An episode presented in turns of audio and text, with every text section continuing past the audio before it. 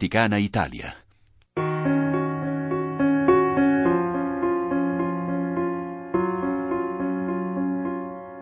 La trama del reale.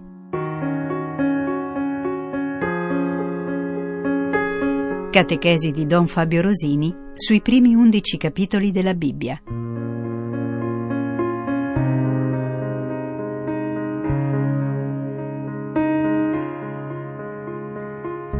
Undicesimo incontro. L'omicidio, prima parte.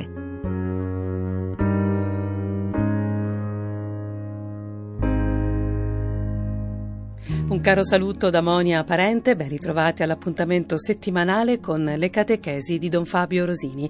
Lascio subito la parola a Don Fabio, ci ritroviamo in chiusura per un breve saluto.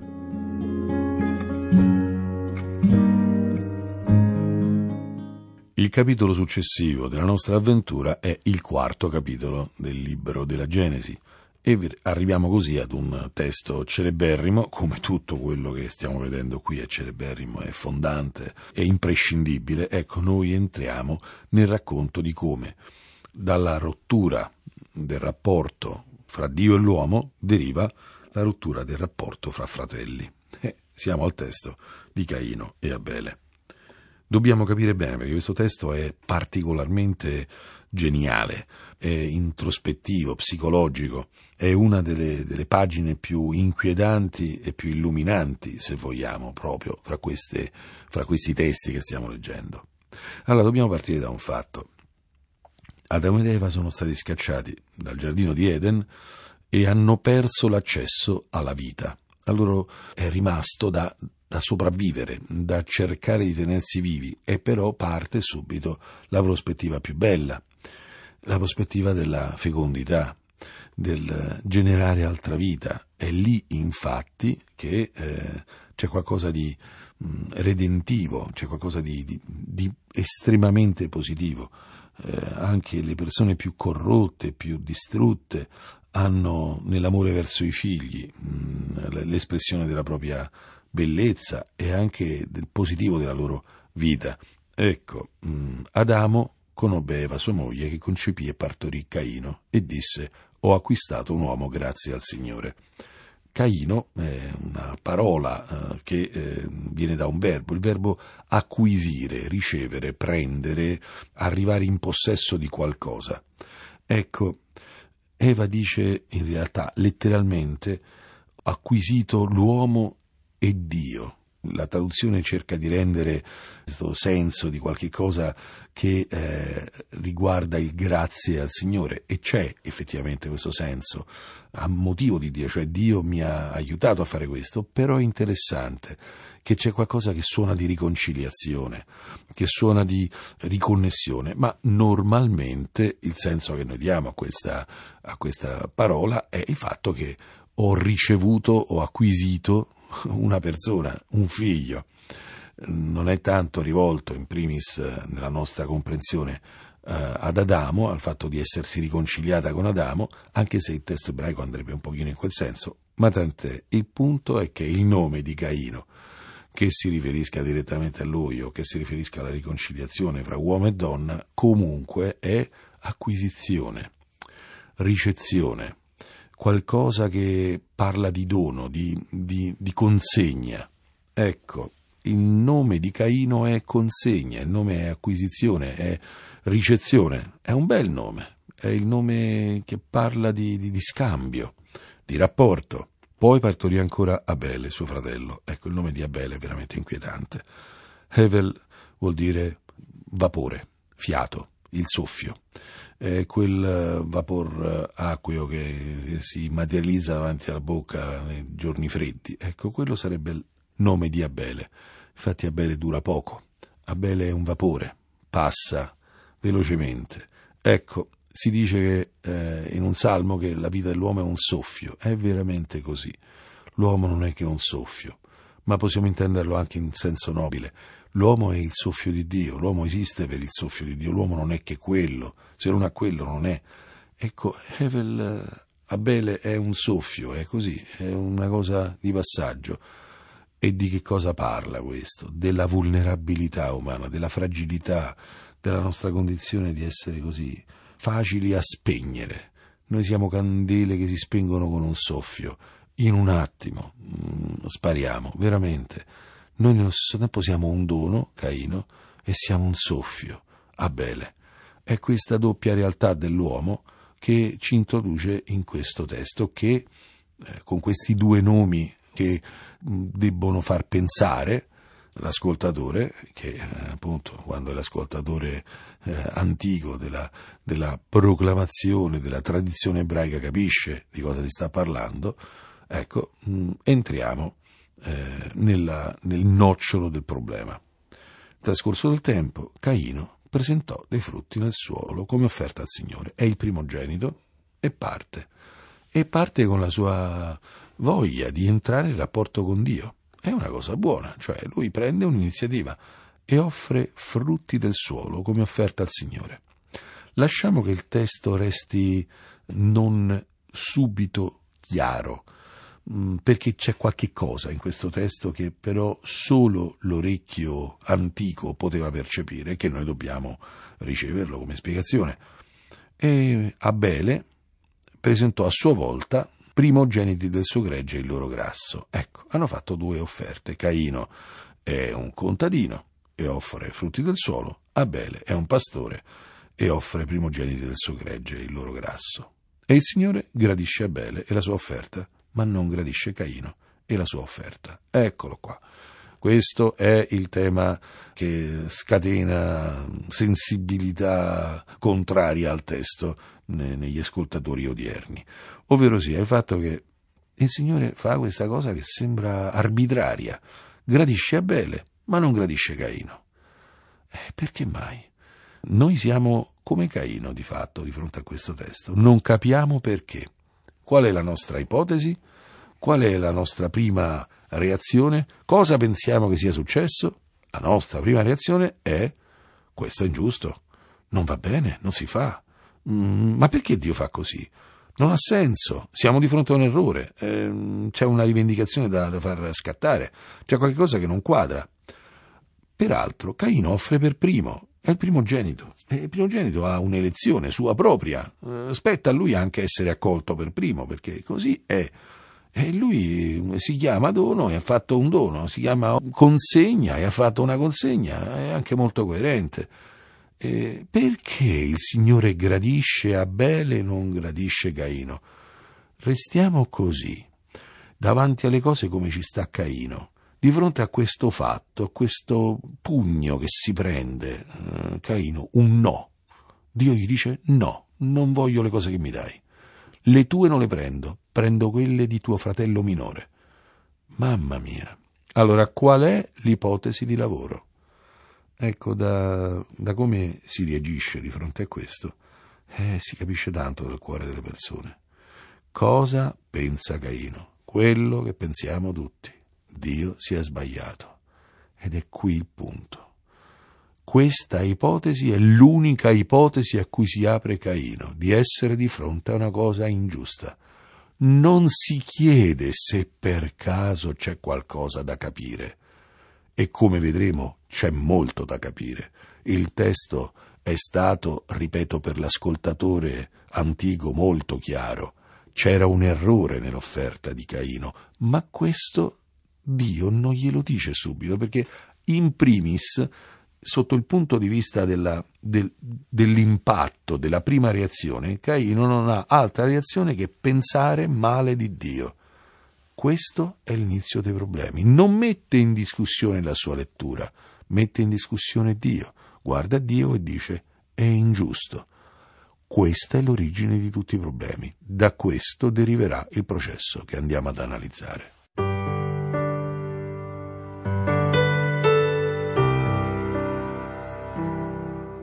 Cosa fa scatenare questo pensiero di Caino? Ecco, Caino ne fu molto irritato. Ecco, l'ira è qualcosa che colpisce la sua reattività. L'espressione ebraica dell'ira parla di un movimento che bisogna saper cogliere. Le persone quando si adirano spesso divaricano le narici. L'ira in ebraica è detta narice, cioè quando uno allarga le narici. E cosa succede? Che sta avendo una reazione collegata non so a quale meccanismo biologico di ricezione di maggior ossigeno, non so, uno si prepara per la battaglia, diventa un lottatore, quello che sia. Il problema è che ne fu irritato e il suo volto era abbattuto. Interessantissima questa analisi.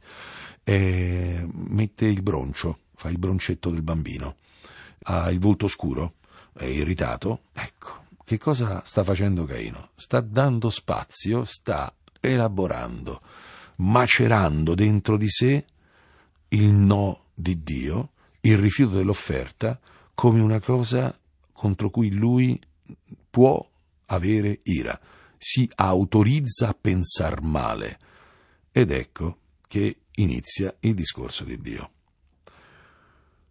Perché sei irritato? E perché hai abbattuto il tuo volto? Ecco, già siamo a questo livello. Perché? Fatti una domanda, inizia seriamente a ragionare il perché, ma cosa ti sta succedendo? Dio non gli spiega subito il suo errore, gli spiega che lui non sta analizzando i suoi errori, cioè è inutile che lui gli spieghi dove ha torto, gli sta dicendo una cosa più profonda: tu sei disposto a pensare di me che io abbia torto? È da quel momento in poi che iniziano i nostri disastri. Dal momento in cui accettiamo, e capitasse poche volte questo, accettiamo l'ipotesi che Dio stia sbagliando con noi. Non ci chiediamo neanche lontanamente se per caso Dio non stia portando avanti un disegno più grande o se per caso c'è un motivo che è legato ai nostri atti per cui c'è un no di Dio. Ma così come Adamo ed Eva avevano incontrato l'albero, che era il no di Dio, era la protezione, era il limite, l'accettazione della impossibilità di arrivare a tutto, accettando così la creaturalità e anche la figliolanza, così Caino è di fronte alla paternità di Dio che gli dice: no, questo non va, questo non lo posso accettare. E Caino dice: perché mio padre è ingiusto, così come pensano tutti i figli ribelli che siamo noi tutti quanti, poi presto o tardi. Non pensiamo, ma forse io mi devo rianalizzare. E infatti guardate com'è il discorso di Dio. Perché sei irritato e perché hai abbattuto il tuo volto? Se agisci bene non dovresti forse tenerlo alto? E cioè, qui siamo a livelli di intensità di comunicazione che sono quelli della rivelazione, ovvero sia: perché sei irritato e hai abbattuto il tuo volto? Se tu agissi bene, tu lo avresti alto. Se tu fossi in buona fede, se tu fossi secondo una linea limpida, sana, tu non avresti questa reazione. Cioè, se tu fossi davanti a me come qualcuno che si fida, come qualcuno che davanti a un no dice: beh, ci deve essere un motivo per cui Dio mi dice di no, perché Dio mi vuole bene, perché io mi chiamo Caino, io sono un regalo, io sono un'acquisizione, io sono la riconciliazione di mio padre e mia madre, io sono una cosa buona. Possibile che Dio mi tratti così arbitrariamente? Ma se tu agisci male, ovvero sia se tu prendi la via del male, che è la via che hai preso pensando male di me, Dio con un discorso che corre, in poche parole dice tantissimo, ma se non agisci bene, appunto, il peccato è accovacciato alla tua porta, verso di te il suo istinto e tu lo dominerai. Altre traduzioni mettono l'imperativo per questo futuro che c'è in questo testo: tu lo dominerai, tu dominalo. È lo stesso. Il punto è: se non agisci bene, siccome hai volto abbattuto, è dimostrato che c'è qualcosa che non quadra in te. Perché? Perché se tu agivi bene, se eri nella luce, tu non eri abbattuto, tu non eri adirato. Sei adirato perché? Guarda bene, analizza bene i tuoi atti e stai attento. Già Dio salta all'ulteriore stadio, cioè anziché stare a dimostrargli il suo errore, gli dice: guarda che questo è l'inizio di un processo, di una dinamica, stai attento a quello che fai, perché se non agisci bene il peccato e ha covacciato la tua porta. Questa parola in italiano è un po' insoddisfacente, cioè il termine Roberts in ebraico indica come quando un predatore sta pronto a saltare, come quando un ghepardo sta per saltare contro la preda, o un leone, o quello che sia. Ecco, quello è essere accovacciato nel senso dinamico del termine, non così steso in atto di riposo. Qualcuno che sta per saltare alla porta. Ora è comparsa una porta. Da dove esce fuori questa porta? C'è una porta nel cuore di Caino. C'è una porta nella realtà interiore di Caino. Sì, noi tutti quanti abbiamo una porta, ed è interessante perché Dio dice: guarda che tu sei sulla soglia di un dinamismo, ancora non sei arrivato al punto, guarda che questo musetto che mi hai messo, questo broncetto che mi hai fatto è l'inizio di qualcosa di pericolosissimo. Il male è lì che sta per prenderti il cuore. Verso di te il suo istinto, lui ha una spinta, il male, il maligno, il serpente che è apparso in Genesi 3, qui appare come questo accovacciato alla porta che chiede di essere accolto e invece va dominato, va respinto. È questo combattimento, respingere il male, respingere ciò a cui ci stanno portando le suggestioni, non lasciarsi prendere da questa dinamica. Ecco, lui ti vuole mangiare, guarda che tu parti da questo volto depresso e arrivi a qualcosa di mostruoso, tu non sai dove ti può portare, dove ci possono portare i pensieri neri, dove ci può portare il rifiuto dei no della vita. La vita ci dice dei no, la vita ci mette in questione. E noi, anziché lasciarci mettere in questione, anziché mettere in discussione, ripensare, dire perché ci sono rimasto male, perché questa cosa non l'accetto, noi accettiamo quei pensieri neri, noi rifiutiamo quei no, pensiamo di essere delle grandi, immense vittime. Caino, come vediamo, come sappiamo bene, ucciderà suo fratello, ma non con il cuore di un assassino, ma con il cuore di una vittima, con il cuore di qualcuno che sta facendo finalmente giustizia, qualcuno che sta mettendo in pareggio il reale. A lui manca un pezzo e se lo deve prendere. Questo è drammatico. Questo discorso di Dio è geniale, è grandioso, meraviglioso. Ci dice come siamo fatti, noi lasciamo entrare un pensiero nero e non sappiamo dove ci porterà, e noi crediamo di poterlo lasciare fuori, ma lui entrerà nella casa e ci porterà a distruggere la nostra vita e a distruggere la vita altrui. Ma perché Dio non gli spiega qual è il problema? Perché il problema è un po' grande, va capito il perché Dio ha rifiutato l'offerta di Caino.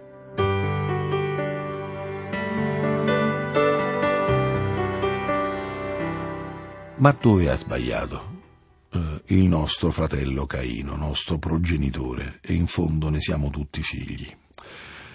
Noi dobbiamo tornare ad analizzare il versetto 3. Trascorso del tempo, Caino presentò dei frutti del suolo come offerta al Signore. Frutti del suolo, generico. Frutti del suolo, semplicemente. È un agricoltore, prende delle cose e le dà. Mentre Abele presentò a sua volta primogeniti del suo gregge e il loro grasso. Alt. Qui c'è un termine tecnico. Nella logica ebraica, l'ascoltatore di questo testo è un ascoltatore molto molto più tardivo, sa bene di cosa si parla. Qui siamo nel tema dell'offerta a Dio, del rapporto con Dio, ovvero sia di ciò che si dà a Dio, che è un po' il tema dell'offerta con chiunque, cioè si parte da Dio e poi si diventa offritori di cose a tutti. Cosa offre Abele? L'offerta di Abele è ben descritta tecnicamente, in una mentalità dove ci stanno le offerte del tempio, c'è tutta questa mentalità sacrificale, offertoriale, che c'è nell'uomo, che c'è nella realtà della scrittura, che è innegabilmente centrale nella scrittura. Ecco, si offrono i primogeniti del gregge ed il loro grasso, addirittura c'è il termine proprio tecnico, andava offerta completamente la realtà di questi animali con il loro grasso, ovvero sia che erano animali ben pasciuti, ed era anche il grasso la parte dell'offerta, diciamo così, che dava il senso della completezza di essa offerta. Qual è il punto? I primogeniti. Non offre semplicemente delle pecore, non offre semplicemente dei capi di bestiame, ma i primogeniti. È l'offerta che poi dovrà vivere Abramo, è l'offerta che vivrà Dio stesso, che darà il primogenito per noi. Qui siamo qualcosa di nevralgico. Cosa vuol dire offrire il primogenito? Allora, c'è una pecora madre e ha un agnellino. Ecco, siamo sicuri che ne avrà un altro? Siamo sicuri che genererà altri capi di bestiame? Bene, io sono un pastore. Cosa sono tendente a fare? Nasce l'agnellino di una pecora. Allora, per la sicurezza del mio gregge, per la prosperità futura, per il bene del mio andazzo economico, non posso che fare così. Prima di tutto metto da parte per me il primogenito. Poi, se questa pecora mi fa un secondo agnellino, io lo offro a Dio. O lo offro agli altri. Il tema del primogenito corrispondeva a Caino col tema delle primizie. È interessantissimo perché c'è questa logica. Le offerte agricole nell'Antico Testamento sono le offerte delle primizie. Anche lì è tradizione antica che le primizie, che sempre al mercato costano di più, ammesso che oggi come oggi esistano, visto il tipo di coltivazione che oggi è totalmente diversa, per cui non abbiamo i frutti tutto l'anno, perché abbiamo... Radio Vaticana Italia.